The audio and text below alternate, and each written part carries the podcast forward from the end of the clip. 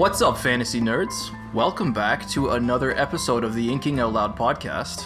I'm your host, Rob Santos, and as always, I'm joined by my co host, Drew McCaffrey. How's it going, everybody? And for episode 82, we are finishing off Brandon Sanderson's The Way of Kings with parts 4 and 5. So, without further ado, Drew, would you kindly give us our recap for, I should say, as to how the book ended? Lord, I'm already starting off on a great foot here. Time to open my drink. Sure. So we had one more set of interludes today. Um, the first one was from the point of view of a robber named Baxil, who is working for a mysterious mistress who uh, seems to be less involved in the robbery side of things and more about vandalizing things. And Baxil talks uh, with his kind of uh, you know, his partner, and he, he comes to the conclusion at the end of it that he needs to change his life and, and kind of grasp his destiny, and so he's going to go to the valley and visit the Night Watcher to get a boon and a curse. The second uh, interlude is from the point of view of an ardent who is way out and you know in the kind of the boonies of Roshar and uh, studying spren and discovers that once you measure a spren, it becomes static, and so that gives us a little bit of um, a little bit of world building and, and a, a hint as to how the magic works here. The last interlude is back with Szeth, where he is now uh, ooh, unleashed, shall we say, and he attacks um, uh, the king of Jah Keved, and he kills the king there and kind of uh, a bunch of noblemen and, and takes out two shard bearers. It's a it's a crazy action scene. But from there, we get back into the the main, shall we say, uh, the main story with Kaladin and uh, and Adolin and Dalinar. Kaladin at this point has kind of, you know, he's gotten the Bridge 4 crew uh, together, working together, and they try a new gambit where they create armor from the bones of Parshendi, and Kaladin wears it, and that, combined with his newfound surge binding powers, uh, allows him to serve as a distraction. And uh, he does this while going on a bridge run that Dalinar Kholin joins because Dalinar and Sadeas, after having a conversation, um, once Sadeas exonerates Dalinar in the assassination attempt on Elhokar's life, uh, they decide to work together and they go on a couple of successful brid, uh, you know, plateau runs until a a chrysalis is spotted on the tower, a uh, an infamous plateau much nearer the Parshendi, one on which no High Prince has yet won a gem heart. They head out there. They use only Sadeas's bridge crews, and Sadeas promptly abandons Dalinar after uh, Dalinar's army is surrounded. Sadeas turns around and heads back, uh, tells everybody that Dalinar is dead and there was nothing he could do. But Kaladin uh, turned his bridge crew back around said they, they couldn't you know keep pace and they would catch up later and, and they turn around and they saved Dalinar. Dalinar in turn uh, frees all of the bridgemen, not just Bridge Four, but uh, the entire group of slaves in return for his shard blade. And uh, then he goes and beats up Elhokar and makes him proclaim Dalinar High Prince of War.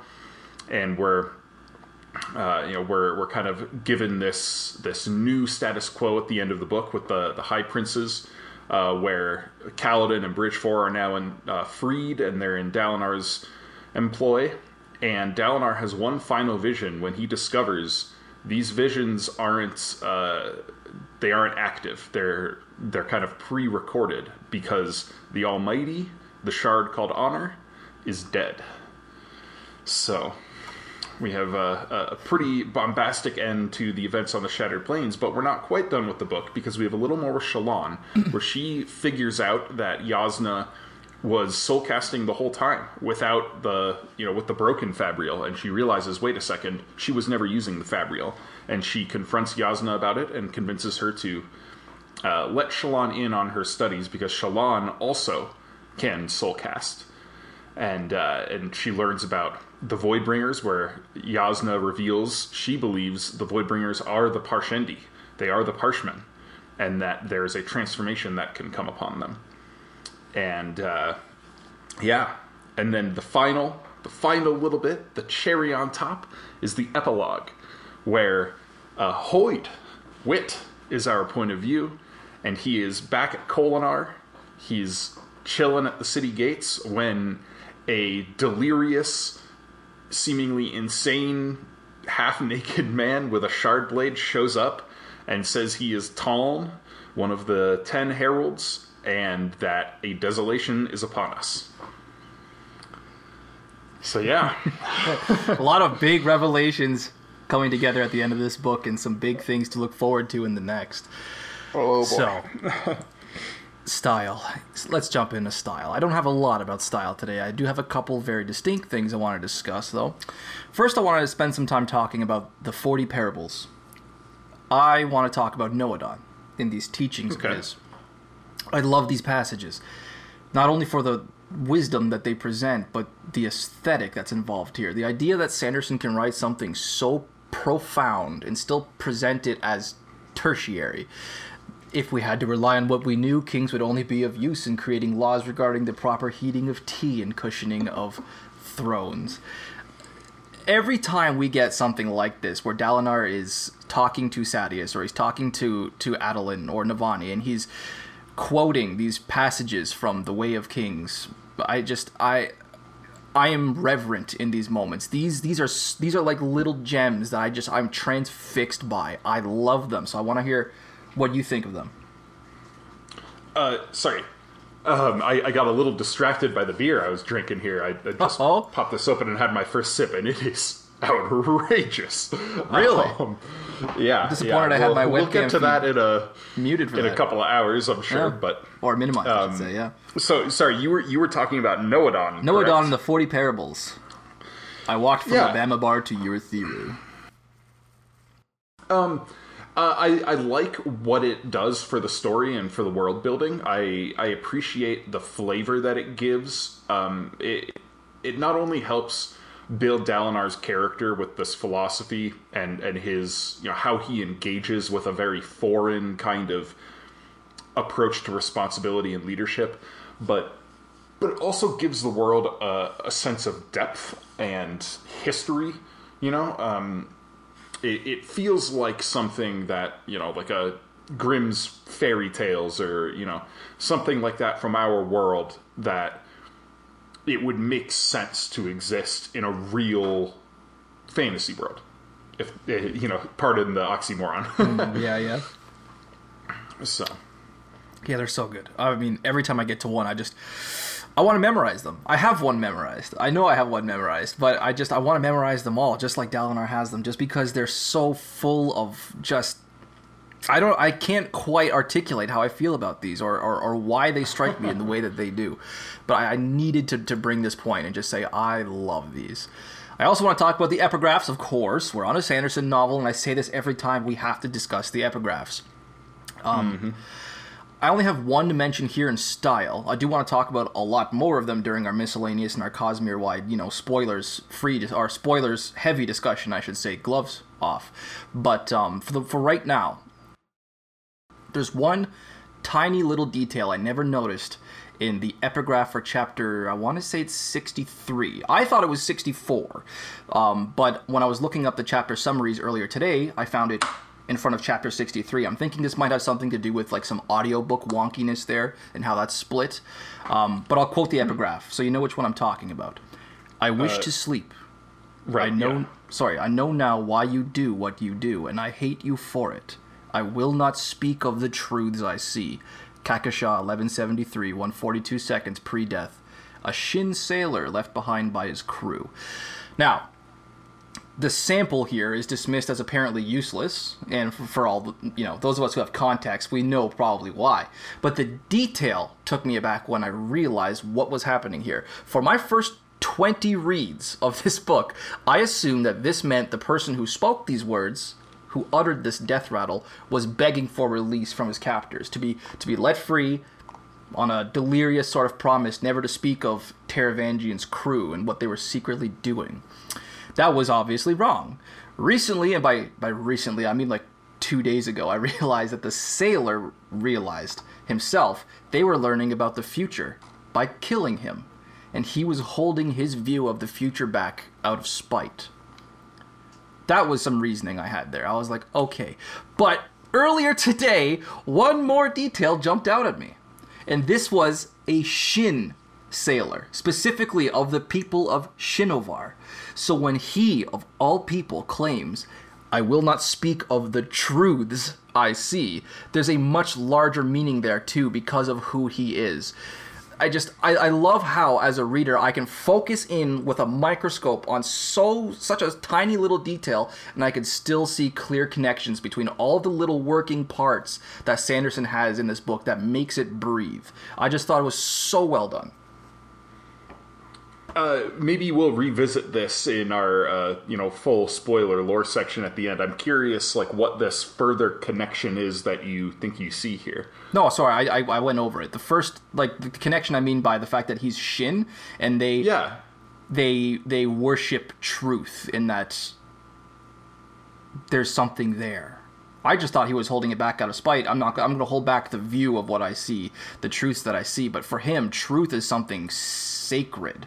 It's something bigger. But sorry, there is nothing. I, I got the entirety of my idea out there. Um, so perhaps I just articulated it poorly. I probably articulated it poorly. no, no. I, that's I everything. Just, I think you're maybe making an assumption there because they they sure, I could, I we don't well really probably, yeah. know too much about the Shin yet, and yes, they have truthless, but to me, at least, the impression I have is that the truthless thing is very specific to uh, kind of the Knights Radiant and and uh, the beliefs around that, and because you know, and that's what led to Szeth being truthless.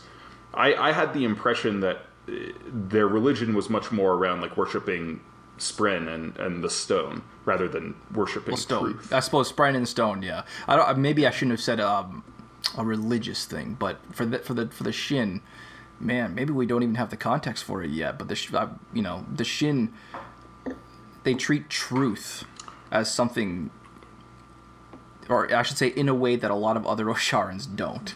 They hold it in, on a on a on a pedestal, and so for a Shin sailor to say. I will not speak of the truths I see. I just I found that to be a nice little bit of world building. I found it to be really really uh it's just, it's kind of inspiring in a way the fa- like such a small detail like i said you could fo- you could zoom in so far and still see a distinct design and i love it Right. Yeah. Yeah. Very uh, very deliberate word usage. I think. yeah um, anything else about style Yeah, I I wanted to point out that there are no epigraphs in chapter or in part five. were there oh my god how There- did i not notice that Yeah, I I was surprised by that because I am uh, fairly certain that there are epigraphs in part five of the other books in this series. Oh my god i kind of want to go see now oh well, we'll, we'll get there eventually we'll get there Well, I can. Damn, I hadn't noticed at that. Least I'm, I mean, I just I'm coming out of a couple episodes ago where I just realized there were no epigraphs in front of the flashback sequences. I hadn't even considered the entire part five. Yeah, yeah, yeah. Um, I'm I'm checking uh, really quick. Yeah, I think. Yeah, I'm pretty sure there are there are epigraphs in part five for the other books for all the other books. So that is a, an, an interesting kind of outlier with this one. No kidding. But yeah. So uh, let me look. I, I didn't have a whole lot for style either. Although maybe maybe this this can kind of fall into style. Um, it's the way uh, chapters are named in these. Uh, I've I've gotten to peek under the hood a little bit as a you know as a beta yeah. reader for for um, Brandon Sanderson more recently, but I I know he really likes for his chapter titles to have multiple meanings and multiple applications to things. Uh, it, in a lot of ways, it's similar to what Gene Wolfe does in the Book of the New Sun. Uh, although Gene Wolfe tends to be a little more uh, obtuse about what those meanings might be. But I I really like what Brandon does here, where where generally there are layers to the chapter titles. There will be an obvious, you know, an obvious tie-in, and then there will usually be a sort of secondary tie-in. And uh, one of one of my favorite things that I've ever picked up in in a Brandon Sanderson book is actually the title of the final chapter in this book, chapter 75, in the top room. This is the the chapter where Dalinar has his vision and he learns that the Almighty is dead, that Odium has killed Honor. And in the top room is a quote from the Wander Wandersail story that Hoid told Kaladin, where eh, the the quote is Derethil and his men came out of the tower a short time later, carrying a desiccated corpse in fine robes and jewelry. This is your emperor? Derethil demanded. We found him in the top room, alone. It appeared that the man had been dead for years, but nobody had dared enter his tower. They were too frightened of him. And th- this is, you know, the crux of the story of the Wandersail, how the Emperor was dead, and the meaning Kaladin gets out of it is that these people have been avoiding responsibility. It was less that they were so frightened about him uh, than they were afraid to take responsibility for their actions, and and so they were they were able to just put off what they were doing, lay it at the feet of this emperor, and say, "No, we have to do it."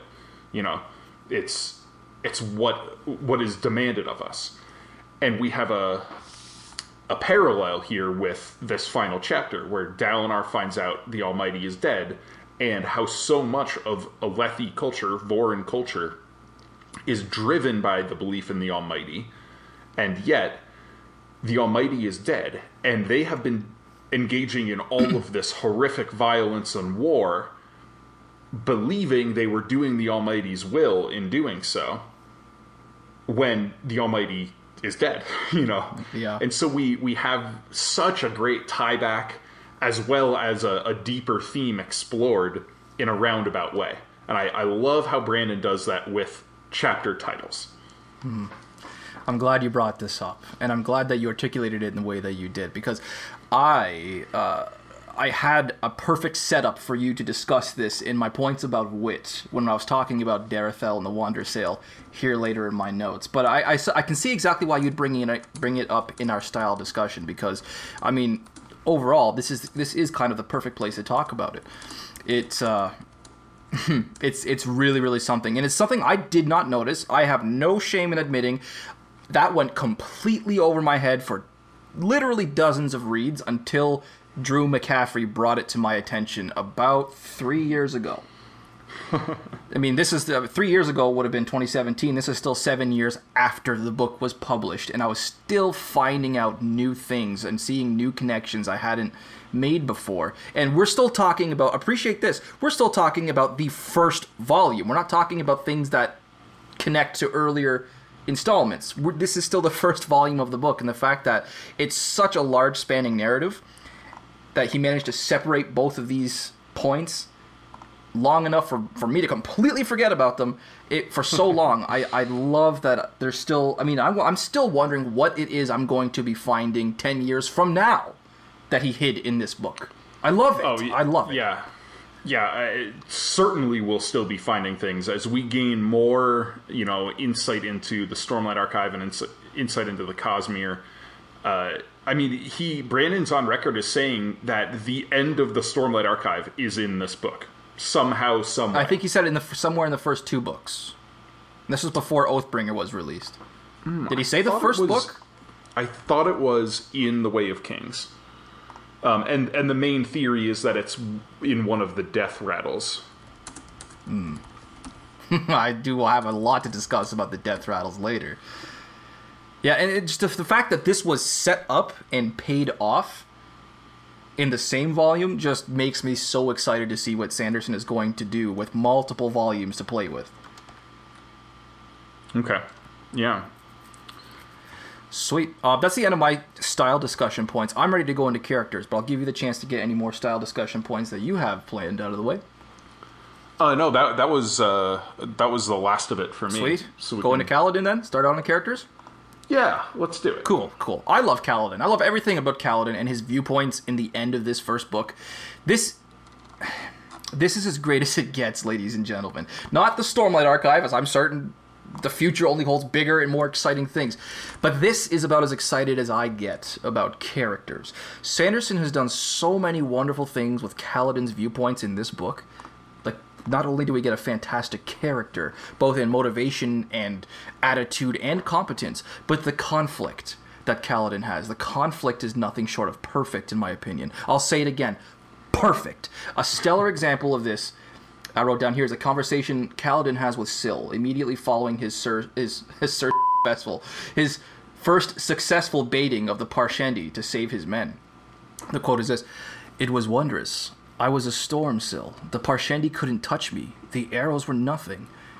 You're too new to this. You pushed yourself too hard. Save them," Kaladin whispered. "Do the impossible, Kaladin, but don't push yourself too hard. But also don't feel guilty if you fail." Precarious ledges Syl. So narrow.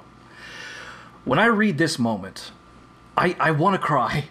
And, and it's not because the moment is so touching. I mean, I'm a soft reader. I have cried before and I will cry again.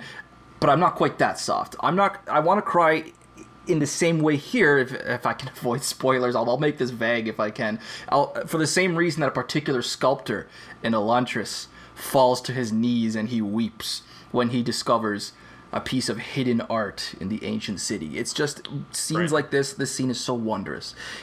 If I were to cry here, it would be tears of inspiration to find something so gorgeous that it defies explanation. It can just, it can only be witnessed. I, I just, I love this scene and I love this character and I love the conflicts that he has. It's, I can't, I can't go on. That's, I, that's it. That's all I want to say about that, at least. Oh, yeah, you're you're completely right. Um, Kaladin has a truly complex internal struggle. One that is not as straightforward as it may immediately seem at the beginning of this book. Uh, you know, and and one that isn't even solved at the end of this book. You know, this is an ongoing issue for him, and there isn't a simple like oh do this change your attitude here and and then you're good like he he has to fight a constant war with himself.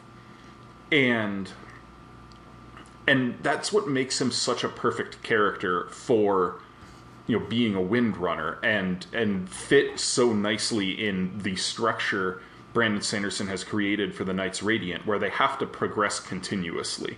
That you don't just do one thing and boom you're done. Like it, there's no easy answer like that. You have to continually better yourself and work on yourself and that's what Kaladin needs anyway. And so we get to see him taking these first important steps you know realizing what he has to do. That's you know that's the biggest part of the fight for him in this book is simply realizing that he needs to fight this battle. And you know he he has a support structure around him. He has you know rock and and teft and moash and sigzil and and lopen and all of these guys in bridge 4 who are helping him and of course he has Syl.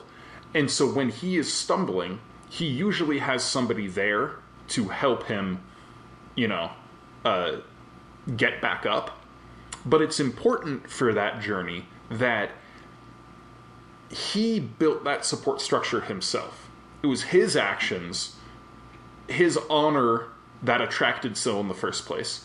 It was his actions that built the camaraderie in Bridge 4. It's not just given to him that he has a support structure. He earns it. And so it's it's like a layered thing that he he has almost two different struggles going on and and the struggles inform themselves it's it's his internal struggle of of you know battling his depression and then his external struggle of finding belonging in the world and and building a community around him. Yeah, no. Yeah. I mean, let me just start off by saying that I totally agree. I hadn't um, I hadn't considered all the relationships around Kaladin and, and, how it's really indicative of the of who he is that he has these people to to to lean on. Uh, that, I thought that was that, that was very very appropriate. I, I like the way you phrase that. Kaladin, his whole narrative in this book, despite the fact that it's clearly not done. I mean, he's 19, 20 weepings old, something like this. he's very, very young man, obviously. And so he, he clearly has a lot to discover about himself going forward. Especially we as we as readers still have a lot clearly to discover about his past going forward. He's already made references to other people whom we haven't seen in any of his flashbacks yet. So I just I I love how much we have to look forward to with Kaladin here, how much we have to cheer for with him in that regard. And and the fact that his narrative in this part at least ends with that final line where he's with Rock in the Bridgemen, and they've been saved. They've been purchased, for lack of a better term, by Dalinar. Um, I'll say I'll say emancipated by Dal by Dalinar there, and they right, have yeah, yeah, like this this final line where he thinks to himself, twenty. I think it was twenty seven lives he'd saved. I didn't actually read this this part for uh, for today. I'm just going strictly off memory here, so that could be wrong. But those twenty seven lives he had saved, and that for now was enough I love that final note. It's just, yeah, I, I I'm I'm so tired of saying perfect all the time, but I mean, it's just wonderful. I loved everything Kaladin in this book, and for the most part, I love everything Kaladin going forward. Yeah, I man, you you keep saying perfect, and I can't really argue with that. Um, I know. I, am just. I, I do still think this is the weakest of the four books in the Stormlight Archive so far. Sure. Uh, but that doesn't mean it's not a good book, or you know, exactly what it needs to be. Because it is a great book, and there are aspects of this that are perfectly done. Uh, there's a reason why this resonates so well with so many people. I've mentioned this before. You know, in in forums on Facebook or Reddit or whatever you'll see occasional polls that people put up. Hey, you know, what's your favorite uh, Sanderson book? And The Way of Kings almost always ends up number one. And it's, I mean, it it does that for a reason. It has a it has a spot in many people's hearts that's hard to define, including my own. Like I I can think of other books that I enjoy more, many of which are also Brandon Sanderson books, but there's I, there's something indefinable about this volume and where it lands in his career and what it starts going forward and how everything self-contained just works on itself and leaves or, or leaves nothing to be desired at least for for what you experience there. I mean, going forward, I was super excited about Words of Radiance, but I remember having a particular discussion with my friend Jonathan. Shout out to Jonathan. Uh, he uh, he we were having a discussion at what point which of Sanderson's books we were looking forward to more back in 2010. I was saying, uh, "Duh, Towers of Midnight," and he was, but we'd already read The Way of Kings, and he goes, "No, I'm kind of more excited for Stormlight 2 now." And I'm like, "What? Come on, come on." The end of the Wheel of Time versus the beginning, or the, at least the next volume in the Stormlight Archive. Come on, you really more excited about that one?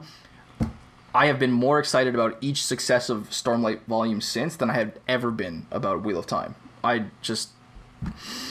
Mm, I need to restrain yeah. myself from glowing too much, else people are going to uh, accuse me of, of being sub- too subjective rather than objective in these reviews here. But I just, I love these books. I love them. I love them. No, I, I don't blame you at all. Um, I I will say, you know, going back to that 2010 discussion, I definitely was more excited for Towers of Midnight than Words of Radiance, but. Uh, but you know, we're talking about a guy who at that point had spent more than half of his life uh, perpetually buried in rereads of the Wheel of Time. You know, there, there, were few things in life I was looking forward to more than the end of the Wheel of Time. Mm. yeah. but but no, now you know, as as the Stormlight Archive has continued, um, I you know, and I, I reread this, and I'm super excited to get into Words of Radiance Of course, we're not going right into it, which is just going to make it even even more challenging. But Ah, we're just taking a brief a brief Uh, yeah, detour, yeah. a detour. We're not. We're still going to go right into it after that, though. We're yeah. yeah, we'll we'll get to our schedule at the end of the episode. Yeah. But yeah, it'll, it'll just be a one week one week breather. Yeah. Uh, Shallan, shall we discuss Shallan Davar? Sure, we don't have a ton of her in this part, but I'm I to talk about Her. I do appreciate her chapters here. Um, for one thing, we get answers. We get a lot of answers. Uh, we get her her truth, where she says, you know, I'm a murderer. I killed my father. Ah, yes, a deep truth indeed. I really liked that. I really, really liked that. Um, the the the way the way that scene was written hit home for me this time in in a um, like a dramatic sense. I liked how just direct she was with it. Yeah, we, we get so much packed into three lines of text. What am I? Shallan whispered. Truthfully, it was a day for confrontation. She felt strangely strong, steady. Time to speak it. I'm a murderer. I killed my father. It's so direct. He doesn't waste time, you know, delving deeply into her emotions or what she's feeling or Seven you know, words. The, the setting. It's just direct. Time to speak it. Boom. I'm a murderer. You know, great writing. Great Mm. writing. And it also speaks to the journey Shallan has gone on in this book. The Shallan we saw getting off the boat, you know, uh, in Kharbranth, in whatever chapter two or three, uh, never would have never would have been able to say this, and never would have been able to say it in this manner. So it's it's a nice bookend, you know, uh, seeing an outward representation of her inner growth. Yeah, no, you pretty much you pretty much spoke on everything that I feel about Shallan for the first book. Really, um, I mean, I mean, what else? What else can I say about Shallan here? I, I've said pretty much everything about Shallan that I felt like discussing in parts one and three myself. Not much has changed here. She's okay for me. I don't hate her yet. Yet, she corners Jasnah in a few interesting ways after her, you know, after her subterfuge is revealed. I was pretty stoked going into Words of Radiance after these last few viewpoints, but she's not a favorite character of mine. She's not even in the top 10, even in the series. I find that, as, as Jasnah points out, and maybe it's because my opinion is colored so much by how much I love Jasnah, but I, I absolutely agree with Jasnah on this moment when she says to Shallan, like, like, you seem to make the first quip that comes to your mind at any given moment. And for me as well, that just that does get tiring because she can't always be funny. That's Wit's job. You know, I, I got. I don't think he's funny all the time. yeah, he, yeah, I mean, depends on on your style of humor. I do think some of Brandon's best humor comes through with wit, um, and I do have a few points about wit to discuss. You know, after we get through Dalinar, but with with still staying on Shallan here. She's not my favorite. She's okay. She's she is a solid character in the first book.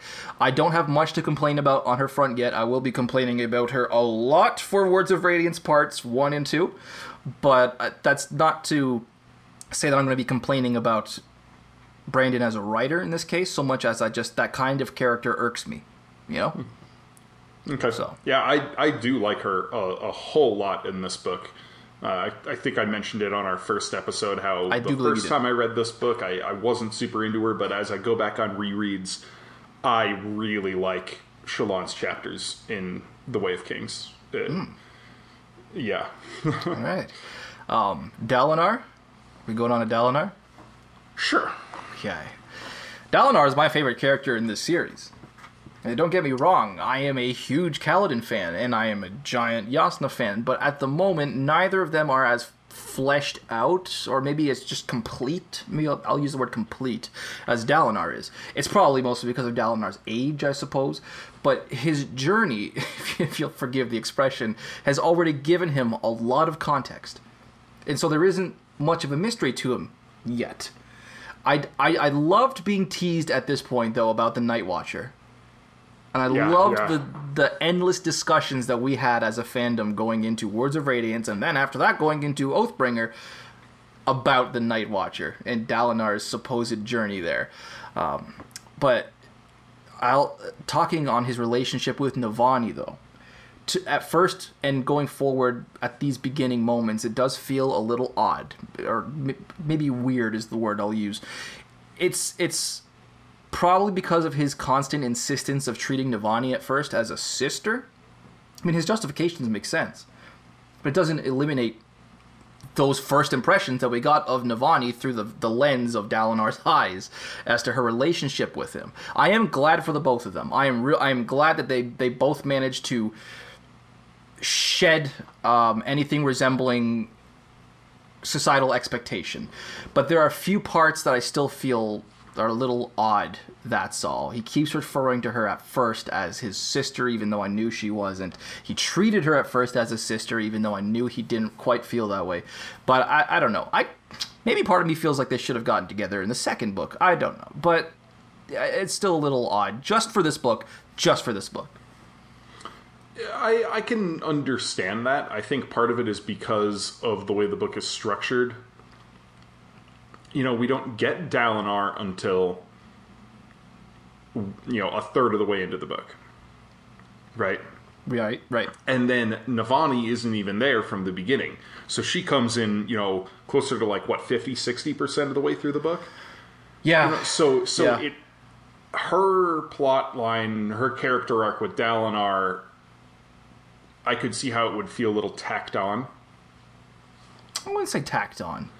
Um, or or at least just it, it would feel jarring or out of place and you could you would want something like that spread out more and, and extending into the second book um, because it is it is resolved in a hurry i mean they they really only have like you know they have the one scene at the feast and then he has the conversation with Adolin at the beginning of this part, uh, or at the beginning of part four, where he's like, you know, why don't we try to figure out if my visions are real or not? Okay, we need a scribe we can trust. Let's bring in Navani, and then they have like maybe three chapters together for the rest of the book, and then boom, it's it's done. They he's gotten over it. He's like, I don't care. I'll embrace you in public. Uh, they'll they'll deal with it, you know. And so i i there's a lot of progression in a short space there. I wouldn't. I, I again, I wouldn't. I just want to clarify my feelings here. I wouldn't say it feels to me tacked on or, or contrived or anything, or even forced or, or even even too quick.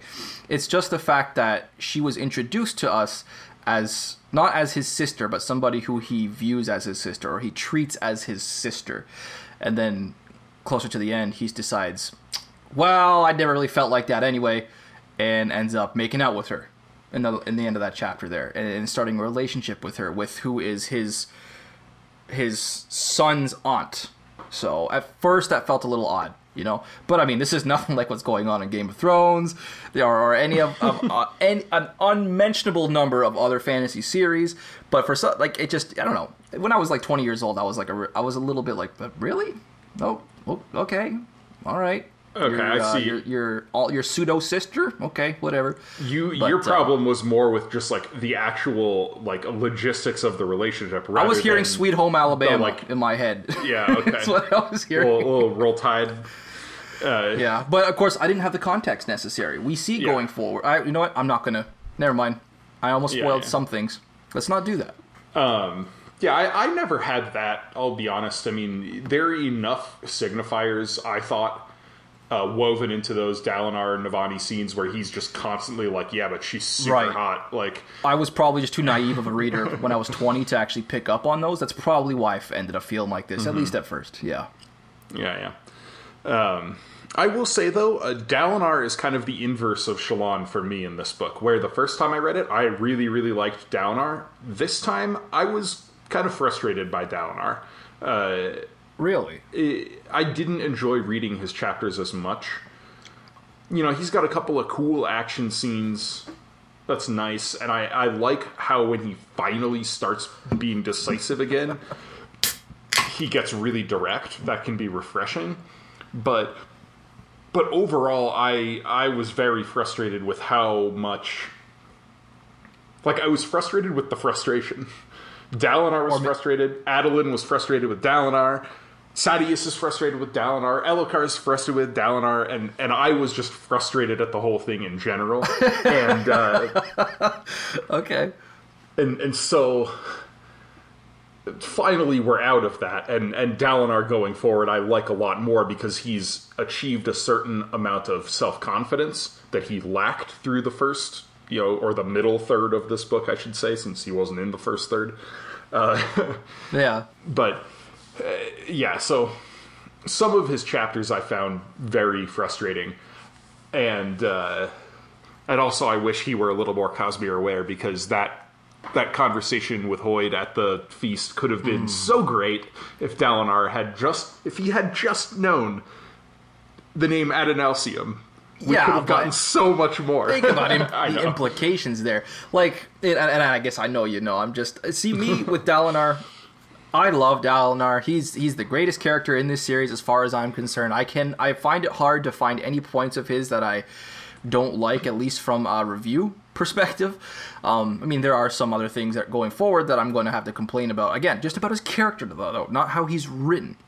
But with with Dalinar, I I really again didn't find myself feeling any frustration with his viewpoints. I mean, there were a few points where I, I was wishing that he was a little more assertive and that I was a little I don't know, taken aback by how how much he was just willing to flip over and, and expose his belly in a lot of ways uh, when he thought that he might have been insane. And I really, really love and appreciate the fact that he eventually had Navani in, listened to one of his visions, and Navani was clever enough to realize that he may have been speaking the Dawn chant. And since he knows at least Yeah. the translation of one of his final sentences from one of his visions, they could, of course, go forward. They could extrapolate. They might even begin to unravel the mysteries of the Dawn chant and even offer translations for it. I loved that. There were a lot of points when Dalinar I was a little bit too um too limp, I suppose. And, but I still loved him because there was a lot of conflict. I'm such a sucker for conflict. When he's in his shard plate, I believe this is in part three, and he is digging the latrine and he's, you know, thinking about whether or not he's going to abdicate to Adolin. I love that scene. You know, Yeah. these are probably scenes that you may have been a little frustrated with. His argument with Adolin, you know, I kind of liked him because on both sides, I was going, "Oh, that's a good point. Oh, oh, that's a good point. Oh, damn it, but that's an even better point." I, I did really appreciate their exchange. It felt organic. It felt raw. Oh, for So, sure. Yeah. I, Yeah, I I, I appreciated it for won't dispute that. Like there's there is earned character development there, um, but I I just wasn't as engaged with it this time around as I was with Kaladin and Shallan. Okay, that's fair. I can see that.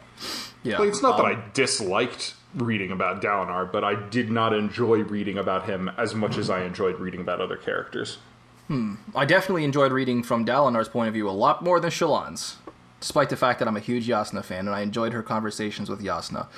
Um, but oh, uh, Dalinar's final moments. I still have some more here on Dalinar. I for, almost forgot about that, or at least what he thought would be his final moments as he's reaching exhaustion and he's fighting the Parshendi. His army is abandoned and bleeding and losing man by man. This conversation he has with Adolin is so inspiring this is why I'm such a huge fan of Adolin as well, despite the fact that, you know, Adolin's type usually irks me in, in, fantasy novels. I'm a bit like Kaladin, I guess, in this regard, although I hope it's not too much of a spoiler for the next book by saying I wanted to hate Adolin, but I just can't, you know. But this this conversation he has with Dalinar when he forgives Dalinar, and Dalinar re- like realizes that Adolin all along has followed the codes and believes in the codes and doesn't hold it against his father for being the kind of man who would be betrayed by Sadeas. It just I, I I felt it was really rewarding, and in that in that moment, as a first time reader, I was prepared for both of them to die, but I I loved both of those characters, you know, no less for it. Yeah, yeah, for sure. I will say I I do really like Adolin. Um, I feel like every time I read The Way of Kings, I like him more. He's kind of like Shallan in that. Um, but I, I really enjoyed Adolin in this. I, I liked the. Uh, maybe this is our like you know segue from Dalinar to Adolin. Sure. Uh, I I liked the dichotomy of his chapters. The the uh, like really serious, um, fraught scenes with Dalinar, whether they're during high storms after visions or on the battlefield, and then contrasted with his more like domestic scenes where he's struggling with his calling and his religious you know beliefs or you know when he's out on a date with Danala or you know whichever Danlan. Yeah uh, yeah, J- yeah Janala and Danlan yeah Yeah, yeah. Sorry, you, you mixed them both into one. Um, yeah, You did exactly. what exactly what I always do with.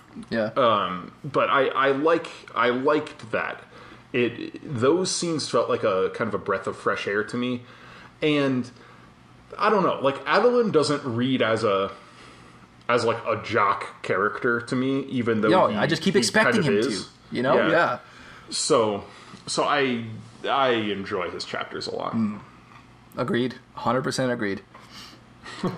yeah. A lot of agreement in this. uh, in- Yeah, in this yeah, yeah. We, we we really don't have much to disagree on, just because it's it's, it's the way of kings, man. yeah. Anyway, wit. Want to talk about wit for a little Sure. bit? Gibletish. this conversation that Hoid has as wit with Dalinar. I love how frank he is. I love how Sanderson chose this to be the moment. This right here is where the meta story for the entirety of the Cosmere pops in and waves hello cheerfully at us. Um, Wit, I, I pretty much enjoy everything that comes out of his mouth. I will say that uh, his little one of his little um, quips didn't quite land for me. I think you actually briefly touched on this maybe in the last episode about Sadeas being in sluts. Yeah. Wasn't a huge fan of that one. I just felt it just felt kind of you know yeah, that was flat for me. that was in part two. That was like his first scene. Yeah. Oh, was it there? Okay. Yeah. Okay. But everything, you know, wit is wit. I mean, Hoid is Hoid. There's so everything that comes out of this man's mouth. You have to take it apart. You have to analyze it. You have to figure out how the pieces fit together and where they were going before you interrupted them. I just, mm, I love wit, and I live for every word that we get out of him. Yeah, he's great in in the last two parts of this book. Uh, his quips are generally very clever, um, and I think it's because they're not trying to be funny. Uh, they're just trying to be clever, and uh, and and that hits home, you know, a little better for me. But mostly, I like how serious he is in this. Uh, when he's not acting as the king's wit, he's acting as Hoid you know, we get two scenes with him in, in part four, where he talks to Dalinar and then he talks to Kaladin, and then we get him at the end in you know in the epilogue where he's in the right place at the right time, so to speak. Yeah, so to um, speak. And and he's not being wit here; he's being Hoid, and that's the character I really like. I don't love wit; I love Hoid. Hmm.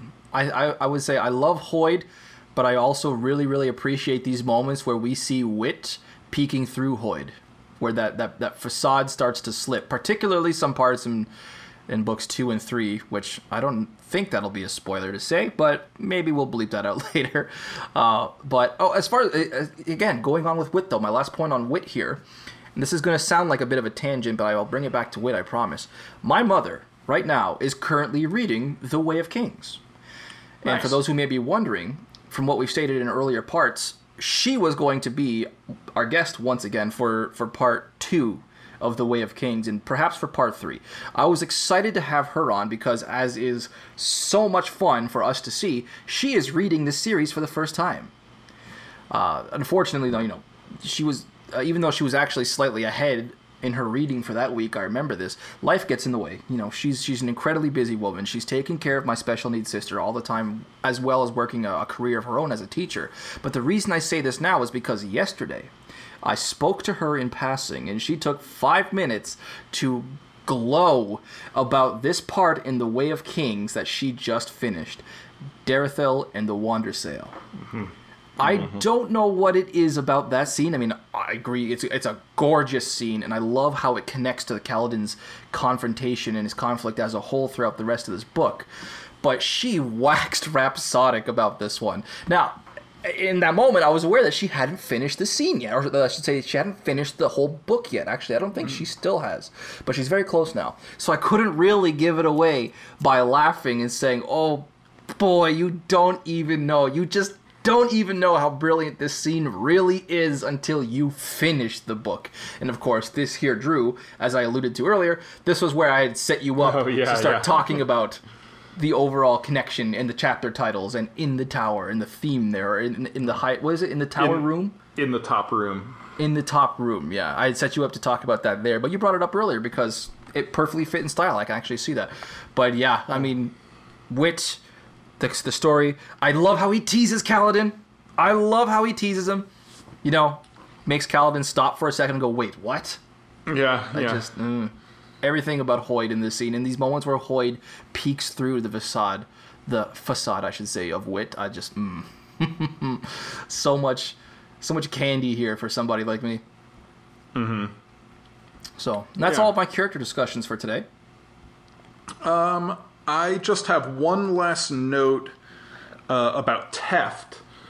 Um, I, I appreciated how we, we kept getting Teft points of view, and and did. it drew me back to uh, what I talked about at the very beginning of the book. How chapter one is from Cenn's point of view, and we we once again are in the vicinity of Kaladin, doing awesome things but not from Kaladin's point of view.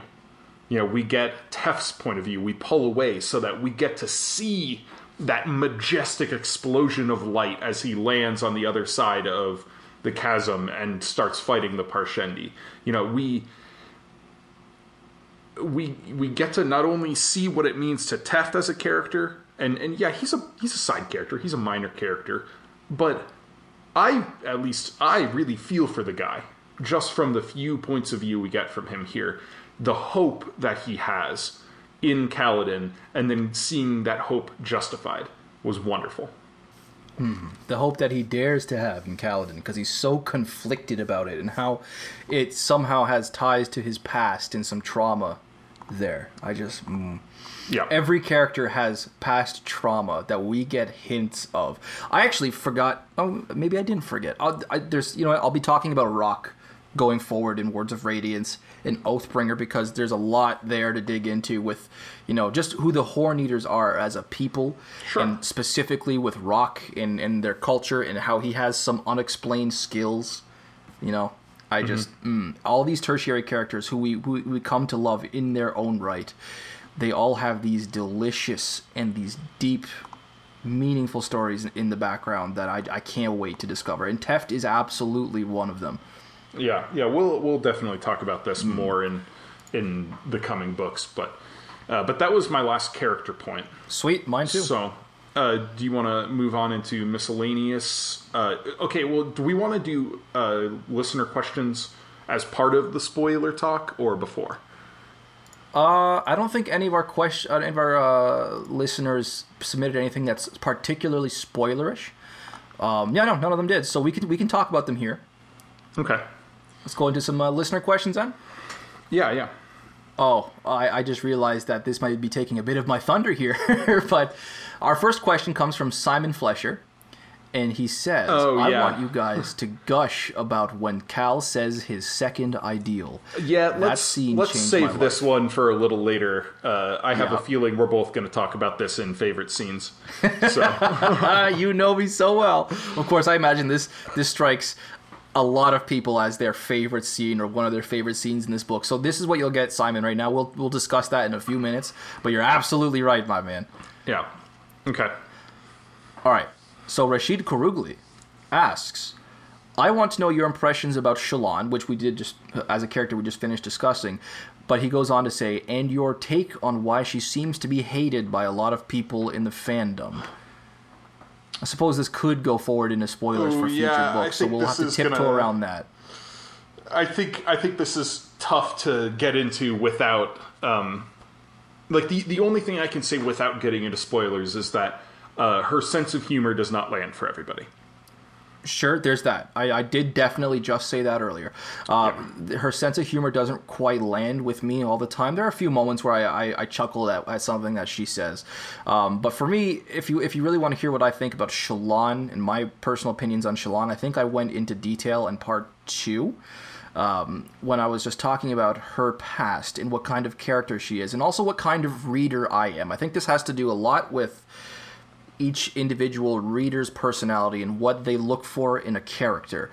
I'm the kind of reader who is constantly looking for the clues. Sanderson has just conditioned me for that, and before him, Jordan and J.K. Rowling, they all they all conditioned me to look for clues as I'm reading them. And with Shallan, I was prescient that there was a lot happening in her past, and I wanted answers. And so Shallan, as somebody who is as timid as she is in this book, who is so traumatized by her past, who is very clear that she actually she's not finding out what's happened in her past. She a part of her already knows, and she's just unable to admit it to herself. She's unable to even examine what's happened in her past, despite the fact that she clearly already knows.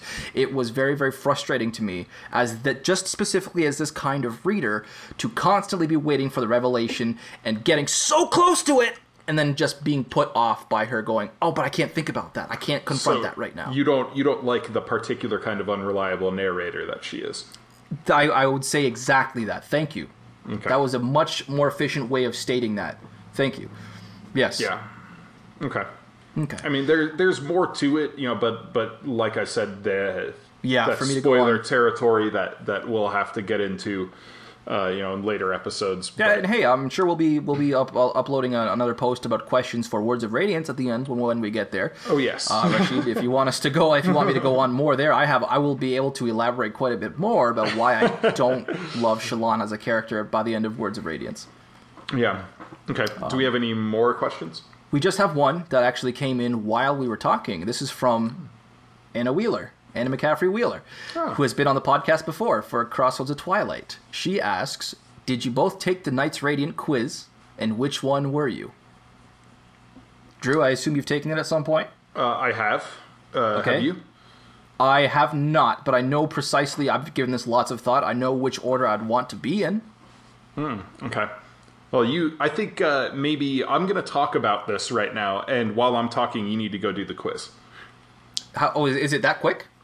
Yeah, it's like it's um, uh, like it's some like scale bars. All right. Um, uh, basically, order quiz? You're you're given like two official Knights of Radiant order quiz. Yeah, it's on Brandon Sanderson's website. oh, dude, there's like 50 questions, man. No, but it's Oh, there's like it's 30. yeah, it's just like you know what percentage. You know, you, you don't have to like really answer questions for it. But yeah, so while while you're doing that, I'm gonna talk about me Okay. because I've I've taken this twice. Uh, I did it once when they were kind of beta testing it, and then I uh, I took it again after they put the final touches on it, and I came out as a Skybreaker both times, which which makes a lot of sense to me, uh, especially especially how I am a uh, admin or moderator for so many different web forums. The importance of rules has reared its head in my life in past years. um, but I thought it was very interesting. The first time I took the quiz, I, I was Skybreaker by a good bit first, and my second, you know, the the second closest match was Bondsmith. And that one I never really expected, but in hindsight, I wasn't super surprised because, uh, you know, I don't I don't think of myself as like a particularly, uh, you know, leader type person or or uh, you know what what you would expect from a bondsmith, but I, you know, I am an athlete. I'm a hockey player, and most of the competitive hockey teams I've played on, I have been a captain or an alternate captain. And at that point, like when I considered it in those terms, I was like, oh yeah, of course. You know, like building a, uh, you know, kind of like a locker room, you know, team. Uh, I don't know how to put it, like a, a team atmosphere, like getting the teammates to to grow close and work together and, and understand each other on and off the rink. You know, it's a big part of what makes a hockey team successful. And I realized that I've gotten like, decently good at that over the years. And so seeing that kind of creep through in the Knights Radiant quiz was at first jarring, but afterward I was like, huh, okay, that's that's actually an, an interesting insight that I would never have considered in the context of fantasy.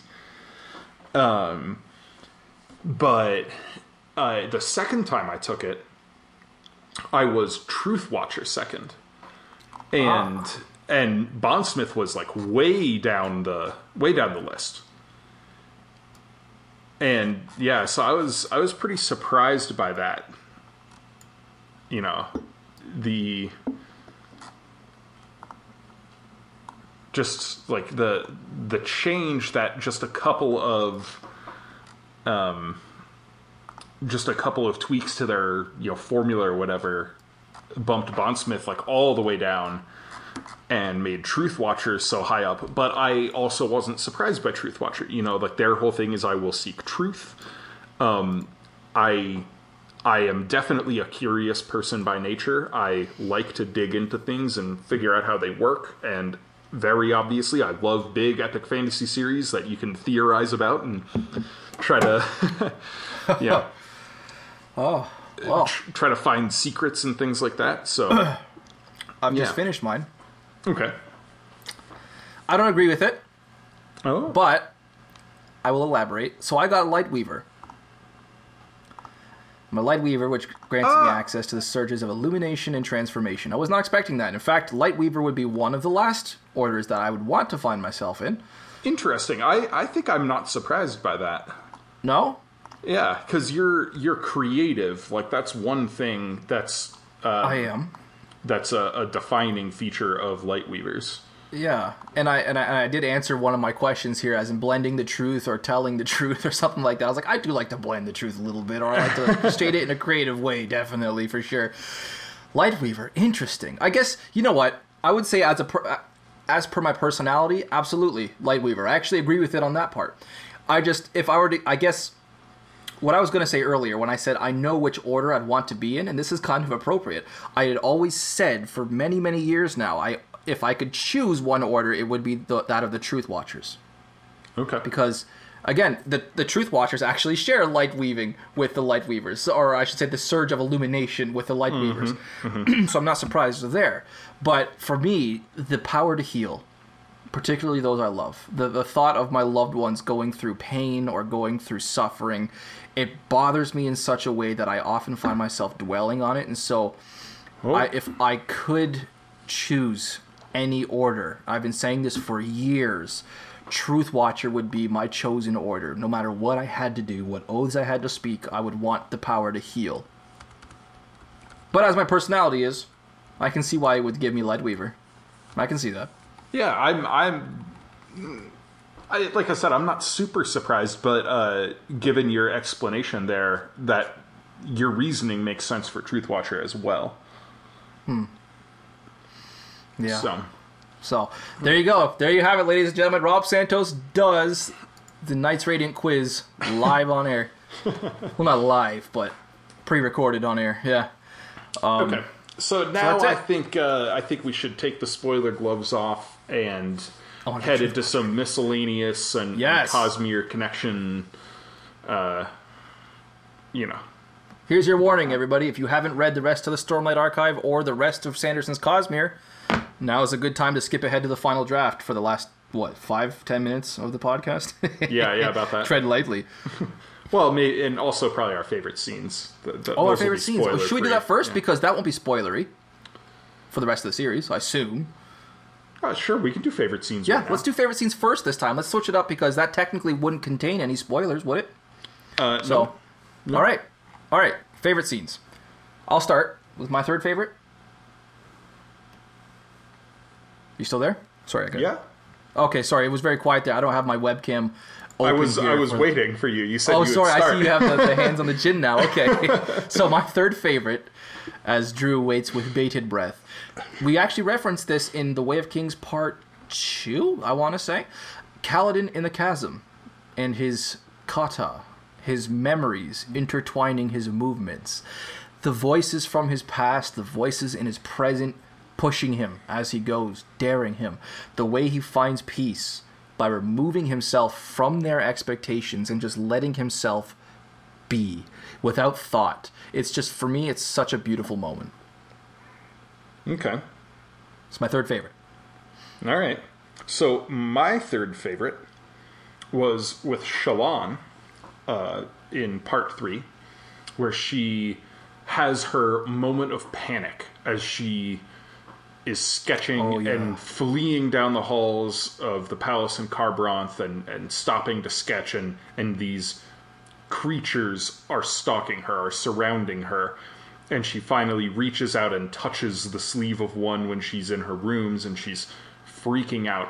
That scene is I think I said it, you know, on the on the last episode, some of the best writing Brandon's ever done. The the tension is just ratcheted through the roof. It's so vivid. It's one of those really cinematic scenes that I've talked about on our, our Mistborn and Warbreaker episodes. Uh, just it's a standout moment in in this book. Hmm. Awesome. Okay, I'll go forward with my second favorite, and I, I will say that I was I was about I was so ready to make this my favorite scene, but there was there there's something very very I don't know personal to me. I'll say that actually made me change my mind and made my favorite scene take precedence. So I'll I'll, I'll propose this one as my second favorite scene. Okay. And of course, this is the one that, pardon me, Simon Flesher, you know, referred to earlier when he was asking us our question. Kaladin speaking the second ideal, coming out of his trance, the memory that we needed as readers and that he needed in that moment for context of his brother's death, the way that Kaladin gets up, charges across that bridge, jumps over the chasm, the moment we realize that all the stormlight he needs is right there in front of him, in the beards of the Parshendi. I will protect those who cannot protect themselves. Chills. Just just literal chills. Okay. So my second favorite scene is almost the same scene. Oh, It's right before that. damn it! You Yep. Okay. So it's when Kaladin is is warring with himself, and and Rock is telling him like, you know, maybe we should go back, and Scylla's telling him, you know, we should go back, and he he says, you know, you got them into this, Kholin. I won't let my men die for you. He turned his back on the tower, and then Syl pops down beside him, looking with despair toward the tower.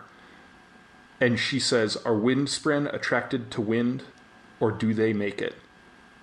I don't know, Kaladin said. Does it matter? Perhaps not. You see, I've remembered what kind of spren I am. Is it the time for it, Syl? I bind things, Kaladin, she said, turning and meeting his eyes. I am honor spren, spirit of oaths, of promises, and of nobility. And we get this.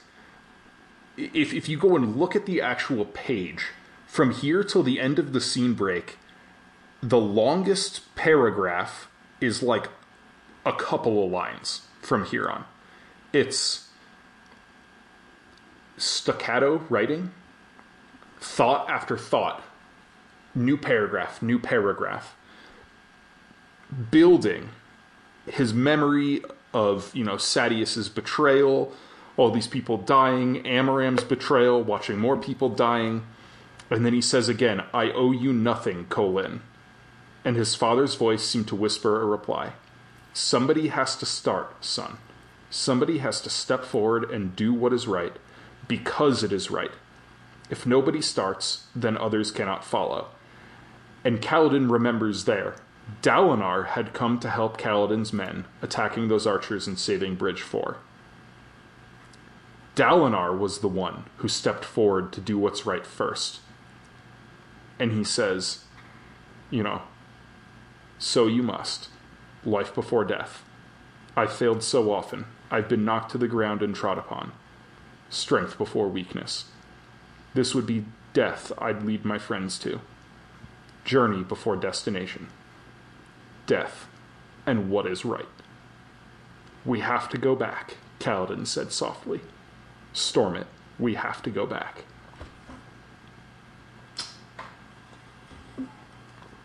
Beautiful. Beautiful.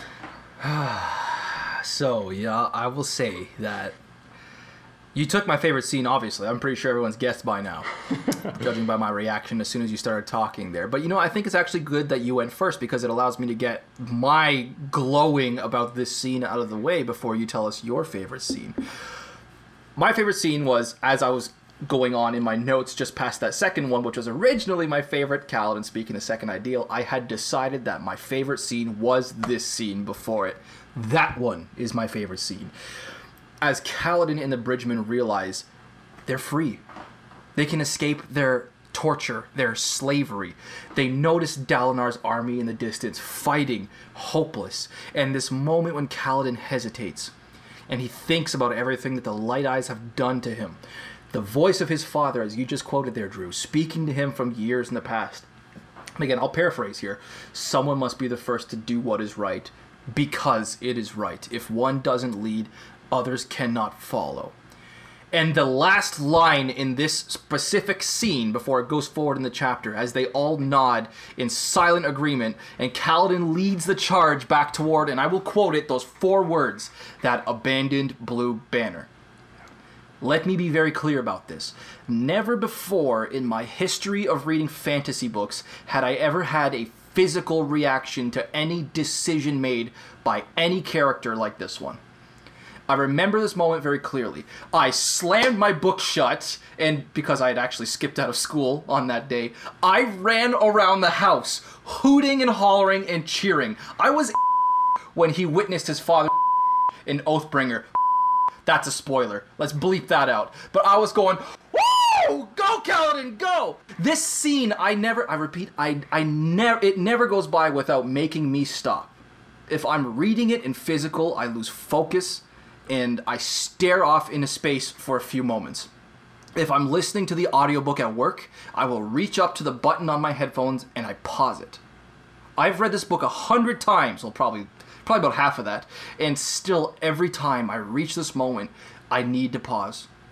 I think it's some part of me that has that conditioned by now. It's almost out of respect for the author who managed not only to nail this scene, but that character, and also out of how much respect I have for how much it moved me the first time I read it. Unquestionably, this had to be my favorite scene in the book. And that's it. Okay. So my I'm very passionate scene- about this one. yeah, go ahead. my favorite scene is um, not the story of the Wandersail itself, but again the scene leading up to it. Uh, there's a tone set in that scene as Kaladin is kind of freaking out after, you know, discovering what he can do with Stormlight, and then he he leaves the camp and he's wandering, you know, the the edge of the Shattered Plains there there's a tone set, a really melancholy moment there that I find gorgeous. And more than that, it is very often um, this sort of tone is what I love writing myself. Many times, the most inspired I am working on a scene of my own is when I can evoke this emotion and how the story ends and Kaladin got a boost from it, but but that melancholy isn't totally gone. There's a bittersweet kind of conclusion to it. And if if anybody's ever, you know, like I don't know, uh, if anybody who listens to this is in like the Fiction Fridays Facebook group where I've posted some short fiction, or uh, if you've read some of the short fiction that I've written for Patreon, I tend to aim for this kind of bittersweet backbone of melancholy in my short fiction. And so this chapter really nails it for me. I think it's a, a, a pretty damn near perfect example of the feeling that I like to write. And so when I encounter that feeling in my reading, it always stands out to me. Hmm. Interesting. Interesting. I gotta say that that one took me by a little bit by surprise. I was not expecting something that I hadn't even considered in my top ten. You know, I that's a good way to put it though. I'm go. I'm gonna be paying attention to that scene going forward, and then especially every time I'm uh, about to read another short piece of yours. Yeah, yeah. But uh, yeah, Um, those are those are our favorite scenes then. I, I think so. Uh, so Oh, now I just want to give an honorable mention to the the 40 parables. Sorry, I had to say that. The 40 Oh. parables, I love them. I love them.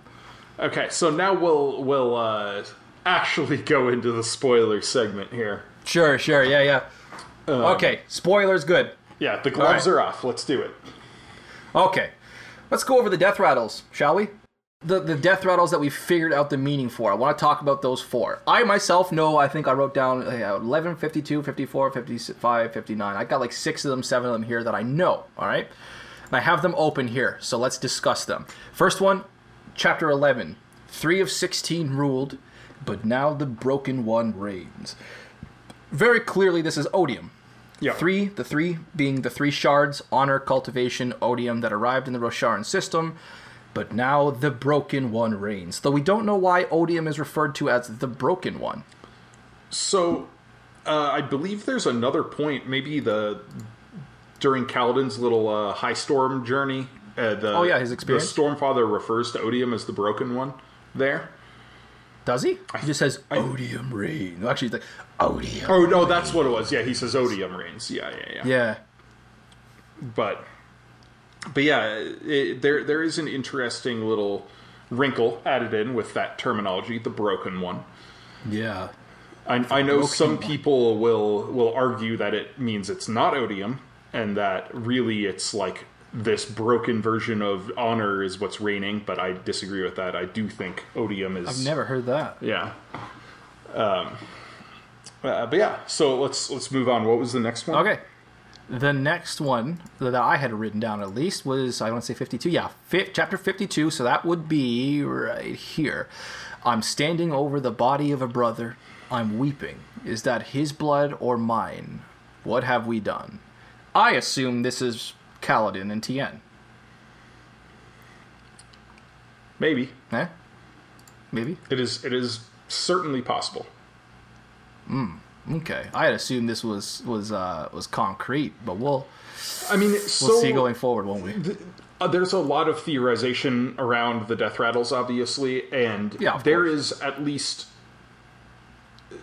there, there's a good amount of evidence that the death rattles are future seeing, and so um, I I would need to check the timeline. I don't remember if that particular death rattle is before or after Tien dies.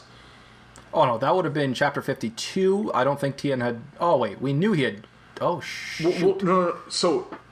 I'm talking about the specific timeline, like when that death Oh. rattle was given. Got you, got you. Like when the death rattle was Yeah. actually uttered. Yeah, had Tien already died then? Or was Tien going to die in the future?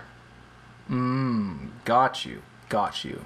Or does it matter if it's if it's a different? I mean, uh, we assume when they're dying, they're slipping into the spiritual, right? Or not slipping into the spiritual. They go to the beyond, but they get a glimpse of the spiritual, and that has no time whatsoever. So if it's before or after, they can still view it. Well, so Perhaps. well, we know the death rattles are a a uh, right? yeah creation of the unmade. So I don't know how much the spiritual realm is coming into that like directly, whether because because clearly just like dying.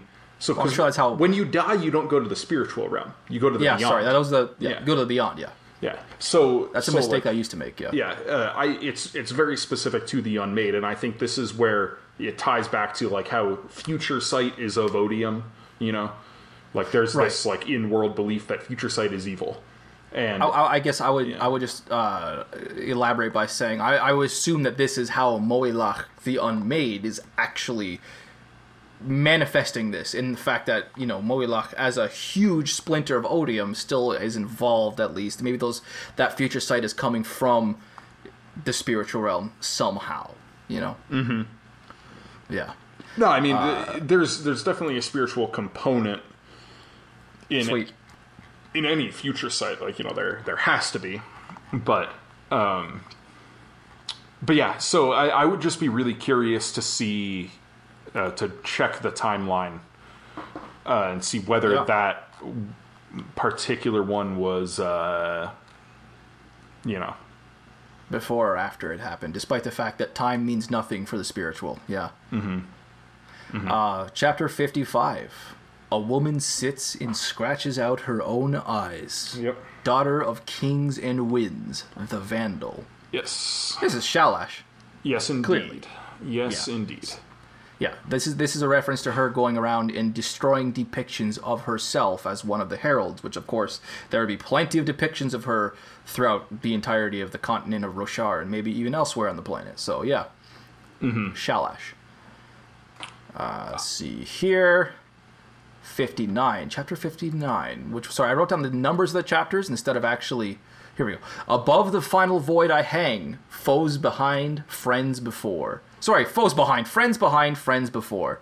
The feast I must drink clings to their faces, and the words I must speak spark in my mind. The old oaths will be spoken anew. This is Kaladin, jumping over the chasm, moments before speaking the second ideal. The, vo- the above the final void, clearly that's the chasm. Friends behind, friends ahead. That's the bridgeman with him. The Kholin army ahead of him. The feast I must drink clings to my faces, uh, to their to their faces. That is the beards, the stormlight, the gems in the Parshendi. Um, yeah, that's that's pretty much not questionable, eh? Yeah, old, the I- old oaths will be spoken anew. I mean, come on. Yeah, I, I think that is. Uh, I, th- I think you are correct there. Yeah.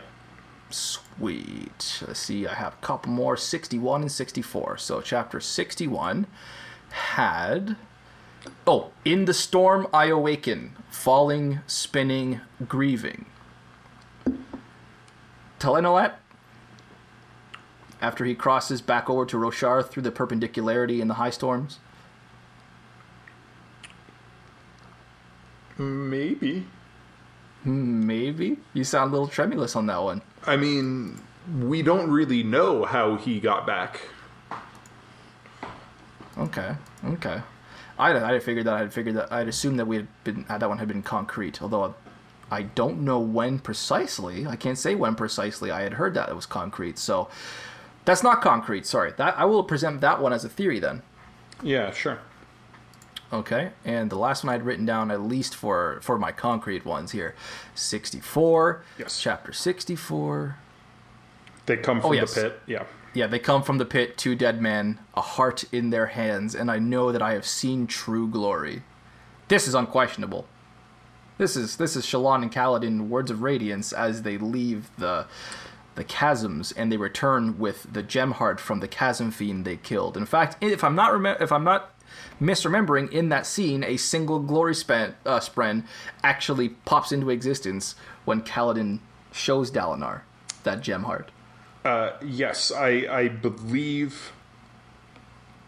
I, I believe you are right on that one. Sweet. All right. Those are the that's the end of the ones I know what they mean. Are there any that that I'm missing that you can think of? I, sh- I suppose I could have given you a warning that I was going to go do this. Um, fifty-four. The burdens of nine become mine. Oh. why must I carry the madness of them all? Oh, Almighty, release me! I believe this is Taln finally breaking. Yep.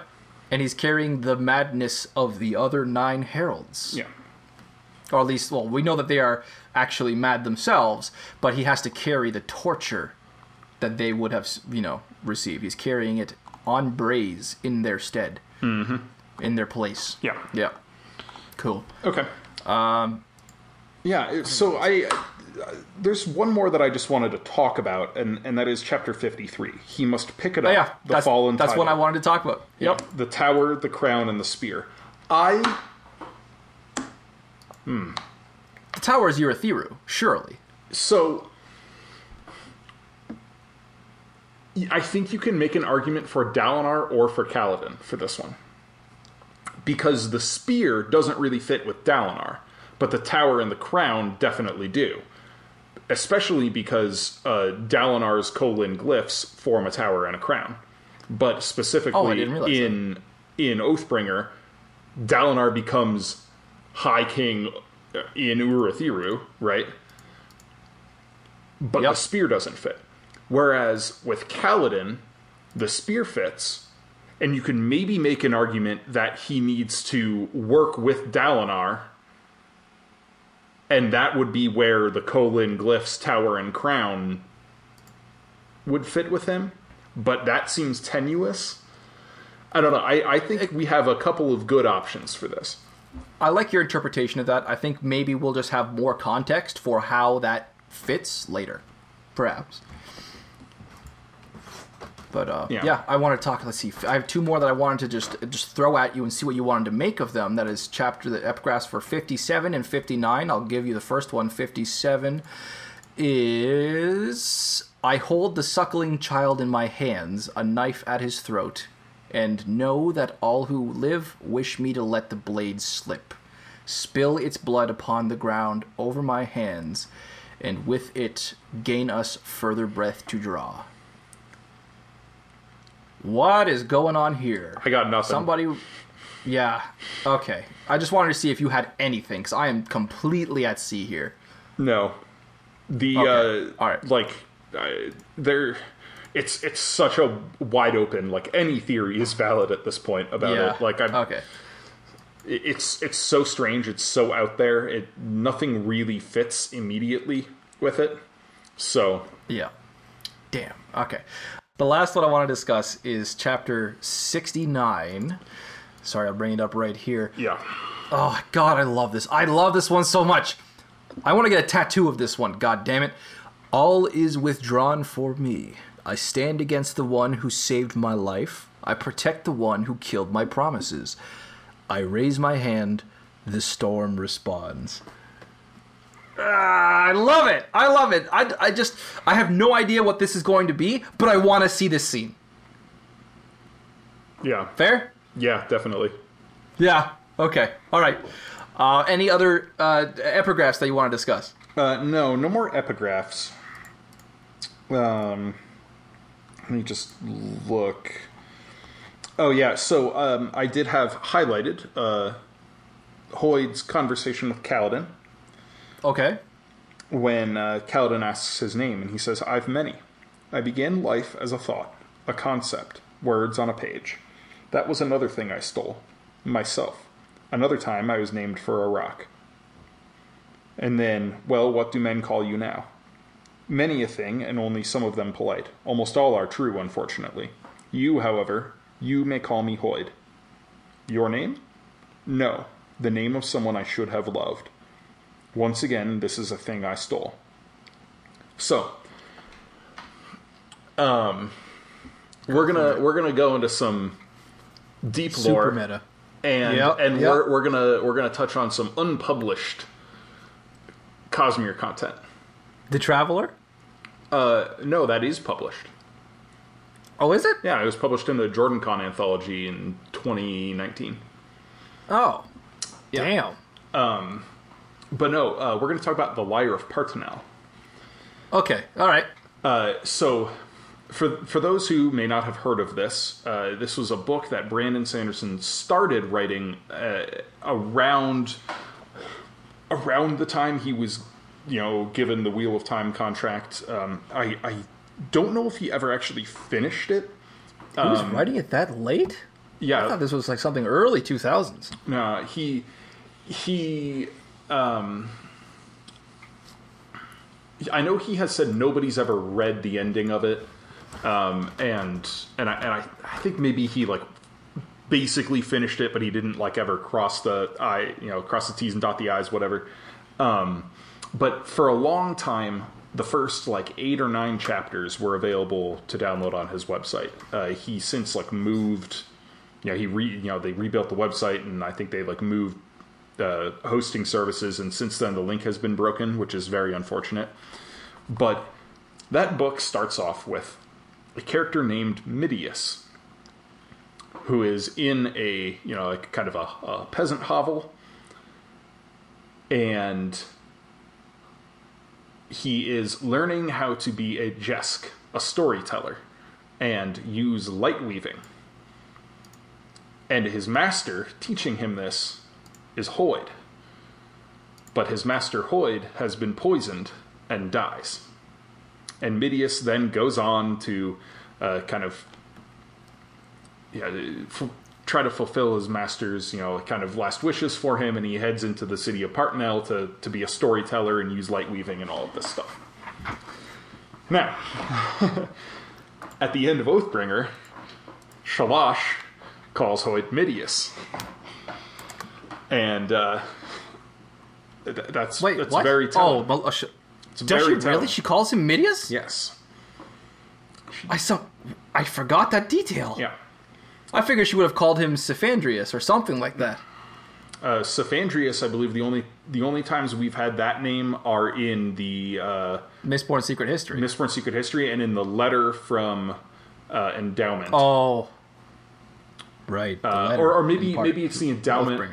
Or, or the autonomy letter. I can't remember. I'd have to go double check, but it's like you know, It's one of the ones in part two of Yeah. Oathbringer, I believe. yeah, it's like you know, Cephandrius, bearer of the first gem, and the first Yeah. gem, by the way, Is the element? Is it the element? No, well, you said No. that was the element was Laracium, right? no, but another time I was named for a rock, Ah, I know what this is. topaz. So for anybody who has read uh, Dragonsteel Prime or any of the preview chapters, which you can still find on Brandon's website, uh, Topaz is Hoid, and um, yeah, he he's got he's he's been around as he says. He's got a lot of different names, but there are some very oblique references to deep, deep lore. Uh, unpublished lore, or or will be published in the future lore, uh, during this scene. So I love it, and I love that we've arrived to the point at the on the Inking Out Loud podcast at episode eighty-two. We are finally uttering the name Midius. Yeah, I just love that. I feel so surreal right now. This is awesome. yeah. So, yeah, uh, I just have a couple tiny things to bring up going forward. Um, I want to point out one small detail. Actually, it's it's actually only one thing I have going forward. This is the last thing I'm going to say today before we get into our final draft, and I'm only going to give that detail. I'm not going to elaborate why I'm bringing it up. This is just because I have a theory, and many other people, I suppose, uh, even though I haven't talked to them, I gather this is a commonly spread theory throughout the fandom. I'm going to be bringing myself. I'm going to be bringing this up in part three of Oathbringer. All right, for episode three of Oathbringer, I will be talking about this again. So I'm giving us like what nine or ten weeks of notice on this one. Yeah. Um, But I don't want to have this discussion here. I'm just going to bring it up because I feel like it would be re- redundant to have the whole discussion twice. So this is it. Lend me thine ears. I will say this but once. Following the Chasm Fiend attack in part two, or is it that was part three? It doesn't matter. You know what I'm talking two. about. The Chasm Fiend attack. Elhokar's shard plate has eight broken gems. Not one or two, as is usual, even for severely damaged up to non functioning plate. Elokar has eight. He has many broken gems. Mm-hmm. That's all I'm going to say there. Okay. Anything else that you have, miscellaneous Cosmere wide connections, before we go into favorite, oh, sorry, favorite scenes? Look at me. You can tell that I had that planned for after here in my notes. Yeah, yeah. Before we go into the final draft? No, I think uh, I think we can head into the final draft here. Sweet. Okay, I will. Uh, I'll start us off then. So, for today, for the final draft, I have a beer that I've been waiting for many, many weeks to bring up. Many weeks. This is a beer that I spotted and I've had before, many times before, although I don't think I've brought this to the podcast yet. But this is a beer that every time I see it, it immediately makes me think of Kaladin during his super ballsy, super badass, offending and distracting the Parshendi stunt that we see a couple of times in the last part of this book. This here is my ode to Kaladin's genius in figuring out exactly what he needs to do to protect and save his men and to piss off the Parshendi. This is an India Pale Ale from Amsterdam Brewing. Or I should say Amsterdam Brewery, and this is called Boneshaker. Ah, nice. Thank you. Thank you. And it- as an IPA, you know, it's it says it's an unfiltered IPA, and I ax- I absolutely got a lot of that in. It felt a little grainy. It felt very very raw. It's a strong IPA. It's seven point one percent ABV. So I think it's the strongest beer that I've brought on. Although of course I've brought on far Yeah. stronger liquors Scotch and Canadian Yeah, whiskey yeah, and things. yeah, exactly. Scotch, vodka, the whole nine. But this is an unfiltered India Pale Ale from Amsterdam called Boneshaker, and it's it's pretty good. I will say you don't want to drink this on an empty stomach. I did that earlier today before I went for my walk, my daily walk, as I'm trying to walk a lot more and build up the muscles in my legs. Don't want to drink this on an empty stomach because bad things happen. but it's, it's still good. It's still good. All right. So, yeah. Well, I'm drinking a very special beer. Very special. You're gonna beer. match Boneshaker? Okay. So, kind of history behind this beer. This is Oh. a barrel aged imperial sweet stout from Angry Chair Brewing Company in uh, It's already in better. Florida. Um, it's a so it's imperial stout brewed with cacao nibs, cinnamon, I think walnut and uh, vanilla beans. Although I don't get a ton of cinnamon or vanilla in this, uh, but then it is aged in cognac barrels. So they they do I thought a you said it was bourbon barrel aged. no just just cognac barrel aged. Oh, okay. Yeah. Um, so they do a bourbon barrel aged variant, and I have a bottle of that in the in the old. Of course right you do. Okay, well. okay. All right. But uh, so they they have a, a base version of it, and then they have a regular um, regular bourbon barrel version, and then uh, for term. for Tampa Bay Beer Week in 2019, um, Angry Chair released a cognac barrel aged version of it, and I've acquired a bottle of it. This is outstanding. So it's an 11.5% cognac barrel aged pastry stout, essentially.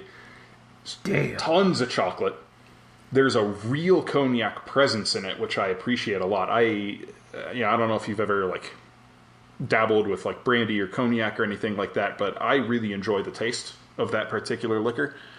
Um, and and it's it's present here, and I like it. I really like it. Um, but yeah, this is this is for Sadeas. Oh, for Torol Sadeas. I didn't get a chance to For- gnash my teeth over for that his slimy prick. his actions, and more importantly, his attitude at the end of this book. This is unrepentant transgression. It's so appropriate. Yeah. Oh, I had written down on my phone. I, I'm just remembering now that I had written down on my phone notes to discuss Torol Sadeas and how much this guy is such a slimy, cremling. Uh, we'll talk about him in, in Words of Radiance.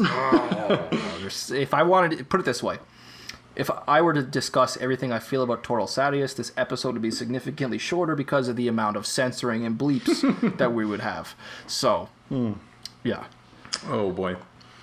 Oh, my mom though. My mom is right there in the book, and she's going, "Yeah." So, Sa- so Sadeas just asked for the copy of the Way of Kings from Dalinar and to have it read Yeah, to him. So, yeah. and that's looking pretty good. And I'm having to sit there with a straight face, going, "Hmm, yeah, that's definitely great, yeah." But, mm. all right, this has been an excellent episode so far. It has. It was a, it was a lot of fun. So this has been episode 82 of the Inking Out Loud podcast. Yep. Next up, we will be taking a quick break from the Stormlight Archive to cover a patron requested book. Uh, if you want to request a book for us to cover, uh, we will get to it. Uh, check us out on Patreon, patreon.com slash inking out loud. We have a few different tiers there, and one of them you uh, get the privilege of telling us what to read. And so this one came straight from there, and we are going to cover Dune, the classic Finally, sci-fi epic. And I will say I'm really interested to see how this goes. I tried reading Dune many years ago and I could not get through it because I no kidding. hated the omniscient narrator. Uh, so we're gonna see. We're gonna see. Oh, there's an omniscient narrator. Yeah. Hmm. I'm suddenly a little less excited about it. For those who can't tell, obviously, I have never even approached it before. Yeah. But this is going to be interesting. Okay. Yeah, I'm, I'm, I'm determined to get through it at least. I may not like it, I may love it. We'll see. Um, but, anyway, as I said, this has been episode 82. I am your host, Drew McCaffrey. With me is my co host, Rob Santos. Right here. Thanks for listening, and we will catch you next time. Bye, everyone.